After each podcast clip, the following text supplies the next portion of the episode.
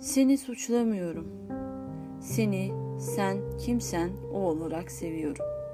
Sıcakkanlı ve çabuk unutan, kendini veren ve sadık kalmayan, seni yalnızca her zaman kim değilsen ve şimdi de hala kimsen o halinle seviyorum.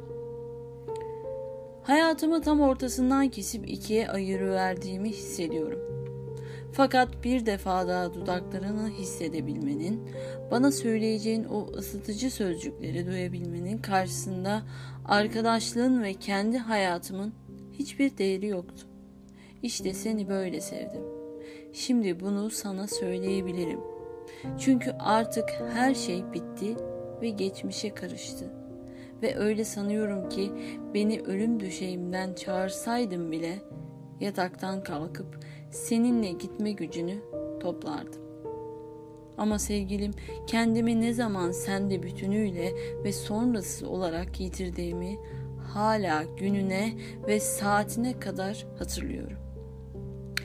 Bir su birikintisinin yanından geçercesine yanımdan geçip giden, bir taşa basarcasına üstüme basan, hep ama hep yoluna devam eden ve beni sonsuz bir bekleyiş içerisinde bırakan sen kimsin ki benim için? Ama bir tabutun üstündeki çiçeklerin ne anlamı olabilir ki?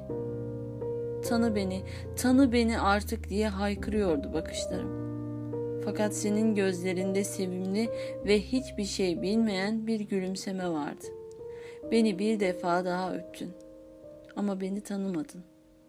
O kadın sonuna kadar sana vurgun kaldı.